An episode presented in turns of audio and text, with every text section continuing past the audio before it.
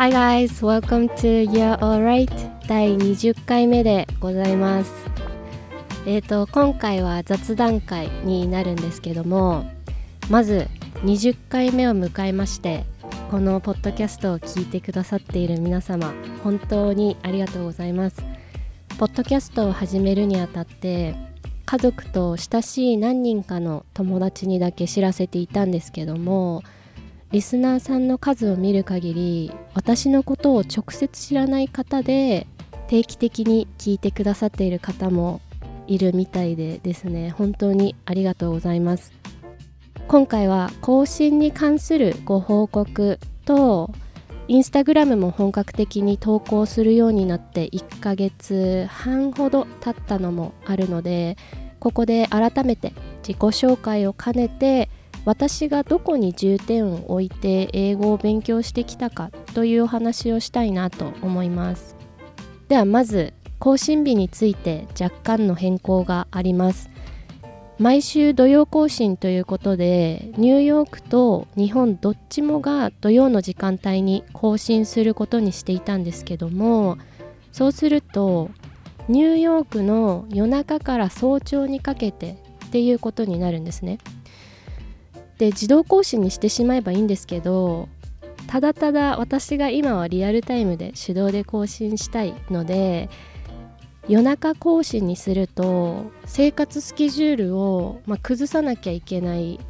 ことになるんですけどそこまでして更新時間にこだわる意味はあるかなと思って今月初め頃からニューヨーク時間で土曜ということにさせていただいておりました。めちゃくちゃ私の話になっちゃうんですけどもともと私が夜型で何かやりたいことがあったりするとすぐ習慣が崩れちゃう方なんですけど最近自分でコントロールできる時間がすごく増えて生活習慣が割と常に安定するようになったんですけどポッドキャスト更新のタイミングでどうしても夜中ベースで時間を過ごすことになってしまって続けていく上で小さな無理がかかっていくというか負担が蓄積されていきそうな感覚があったので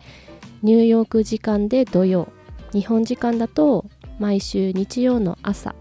には新しいエピソードが上がっているということになると思います。近いうちにおそらく更新日の表記も毎週日曜に変えると思うんですがそれは日本時間で日曜の朝ということでアメリカを含め多くの地域では土曜日には上がっているっていうことになるかなと思います。ということでちょっと長くなってしまいましたが以上がお知らせでした。それでは私がどういうふうに勉強してきたかということなんですけど今回は勉強の具体的な方法ではなくって習慣のつけ方という方がしっくりくるかなという感じの内容になると思います。えっとまず英語を本格的に教える立場になろうと思い始めてから改めてビジネスの用途に英語を使いたい方が多いんだなと思いましたけどただでさえ自分にとって馴染みのない言語を使うのにこうビジネスっていうさらに感情的になるべきではないシチュエーションで英語を使うとなると自分の言葉として英語を話すっていう感覚をつかむのが難しいかなと思うんですよね。最初の頃の私もそうなんですけど結構多くの日本の方の英語は自分の感情と英語がいまいち結びついていなくて言葉だけが浮いている感じがあるんですよね。こういまいち気持ちが乗っかりきっていないというか。でそこに実は文法は合ってるか？とか発音は大丈夫か？とかっていうことはあまり関係ないんですよね。間違いだらけでもこの人は自分の言葉で話してる。って感じられる人はたくさんいるんですよ。でやっぱ文化的な背景みたいなものもあると思うんですが日本人には自分の意見を言うっていう習慣がそこまで多くの人に身についていないと思うんですよね言葉っていうのはこう意思疎通するためのツール伝えるためのツールなわけでやっぱり感情と言葉をリンクさせるっていうのはその言葉を使うとか身につけるっていう上で絶対に大事なんですよね。じゃあそのリンクさせるにはどうするの？っていうとどうしてこの人はこういう時にこの言葉を使ったんだろうとかこの言い方をしたんだろうっていうところまで追求してみるとそれを自分に応用できるようになってこう身についていくっていう感じですね。この言葉とかフレーズにはこういうニュアンスがあるのかとかこういう言い方をするとこういうふうに捉えられるのかとかそれぞれの単語とかフレーズを自分の感情とか経験考えに当てはめていくっていう感じですね。ちゃんとパーソナライズしていくっていうかでそれを習慣化することがすごく大事です普段英語に触れる機会がないとこうなかなか難しいかなと思うんですけどなので最低週1ぐらい例えば英会話レッスンを受けてみるとかっていうこう定期的に英語を使える場所があるっていうのがすごい理想的な環境かなと思うんですけどそうじゃなくても自分に簡単にできそうなものだと、まあ、例えば嬉しい時に「I'm so happy」って言ってみるとか「はあ?」って思った時とかに頭の中でいいんですけど「What?」って言ってみるとかこうシンプルな表現を自分の日常の中にこう組み込んでいってその言葉にちゃんと自分の感情をこう当てはめていくというか例えば言い方だったりとかもそうなんですけどこう自分の言葉として英語を話すっていう感覚に慣れていくっていう感じですかね。でそこに文法の細かいニュアンスとかの知識が加わっていくことでさらに表現の幅が広がって個性がどんどん出るようになっていって自分で言葉を使いこなしていくっっていう感じになれるのかなと思います。私は演劇をやっていたのでもともと自分を表現したいと思ってそのためのツールとして英語を勉強してきたのでどちらかというと感覚的に英語を捉えようとする方だと思うんですけどそれでも間違っているかもとか伝わらないかもっていう恐れの方が強くて伝えたいっていうことよりも綺麗な英語を話したいっていう方に気持ちが最初の頃は特に引っ張られていたなって思うんですけどやっぱそう思ってる間は伸びに限界がありますね。間違えることよりも純粋に伝えたいとかもっと知りたいっていうところに重点を置くことが話せるようになるにはやっぱり何よりも大事です。例えば話をしていて何かわからないことはもうその時にその人に聞いてしまえばよくってごめん英語勉強中だからわかんないとかそれどういう意味とか変なプライドは持たずにこう常に学びの姿勢でいることがすごく重要です。でその中で感覚的に物事を捉えようとすることが英語をつかむ上ですごい大事だったと思いますただこう感情をたくさん伝えていこうっていうことではなくってそれでももちろんいいと思うんですけどそうではなくそういうスキルを持っておくっていうことが大事で日本語ではもちろんできるわけじゃないですか。こう当たり前のように自分の感情を言ったり考えを言ったりで当たり前のようにできますよね。で例えばビジネス英語を勉強したいです。っていうのもそれぞれの目標とか用途にももちろんよるんですけど例えば一つの分野例えばビジネスの中で使われている英語にしか触れていないとどうしても偏るし使いこなすっていうところまではやっぱりなかなかいけないですよね。広い視野で物事を捉える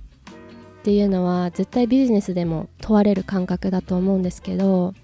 やっぱり知らないことがあると視野って広がらないじゃないですか。その持っている知識だったりとかできるスキルとかを使うわけではないんだけど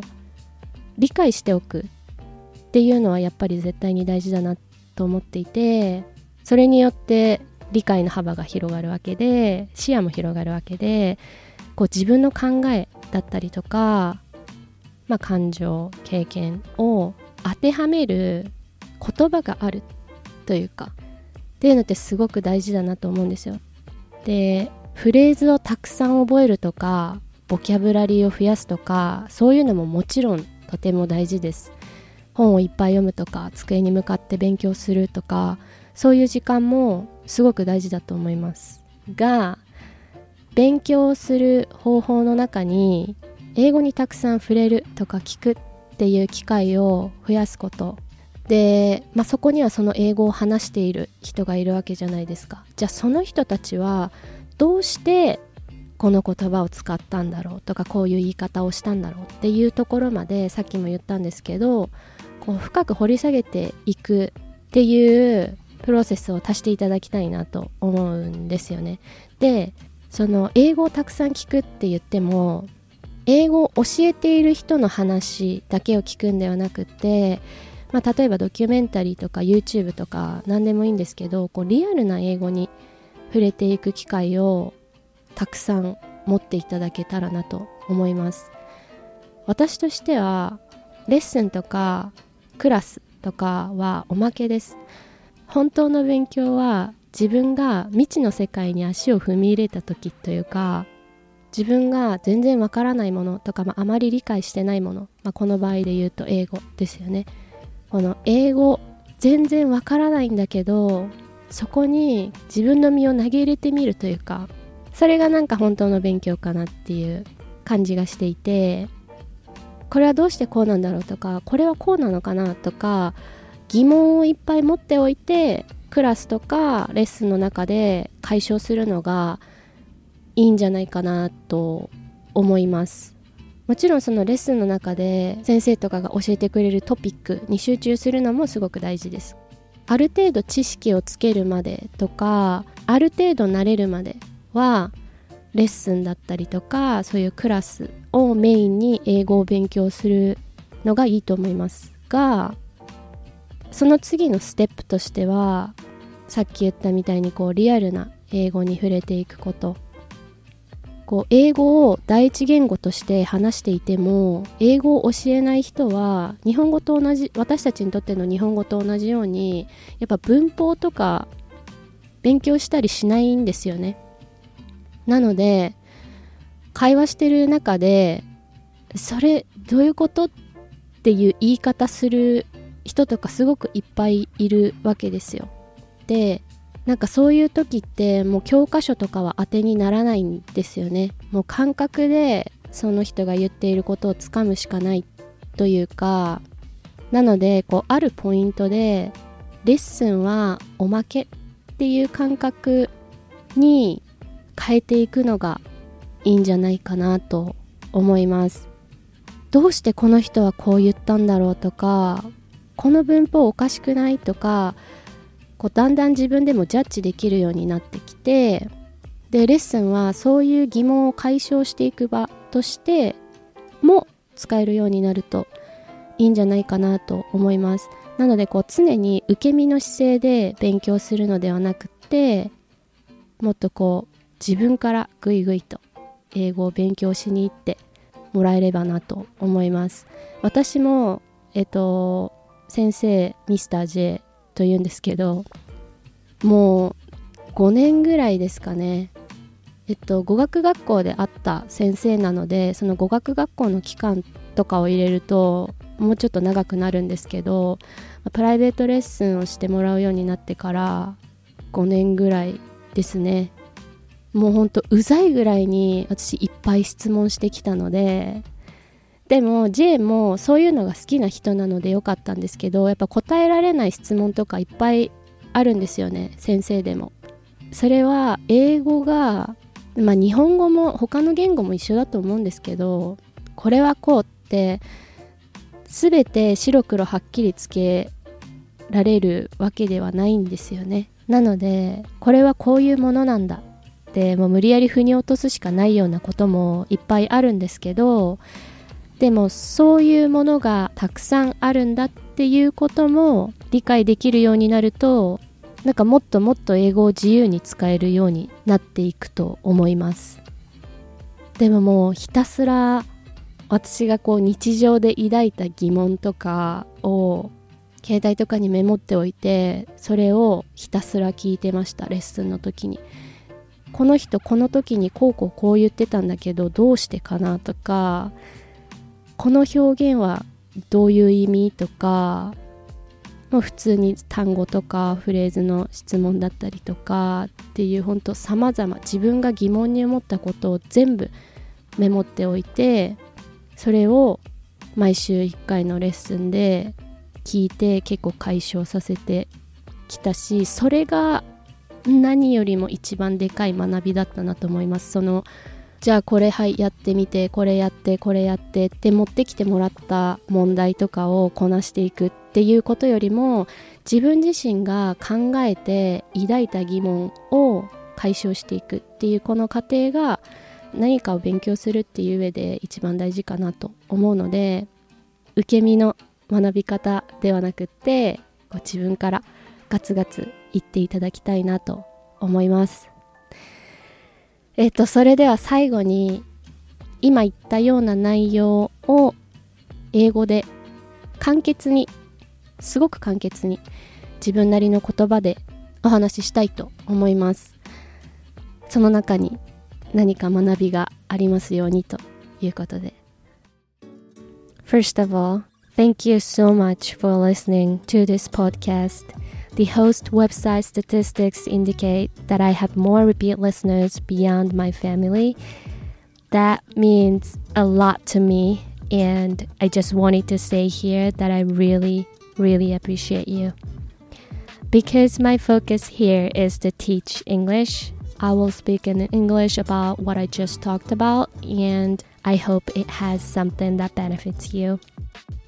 After I started to teach English more seriously, I realized that there are more people who want to learn business English than other topics. But this wasn't the case for me. I wanted to learn English as a tool to express myself, so my focus was to always connect my feelings with the language. I try to describe my thoughts and feelings in English even when I'm alone. Sometimes it was kind of forced because there were countless times that I had to say something even when my head was blank. When this happened, I would have to come up with something to say on the spur of the moment. But I think those experiences were necessary. You need to push yourself outside of your comfort zone, and sometimes something pulls you from the outside. And as long as you hang in there, you'll grow. This is the way I feel about my experience learning English. So push yourself in the best way you can. And if I can help you with what I do here, that'd be really nice. I have Instagram at you'realright.jp at U-R-A-L-L right.jp. I post things that I have talked about here or haven't DM me if you want to ask questions or share your opinion, whether it's good or bad. I also have an email address, please find them in the description. Okay, thank you so much for listening. I hope you guys enjoyed it. Until next time, have a good one.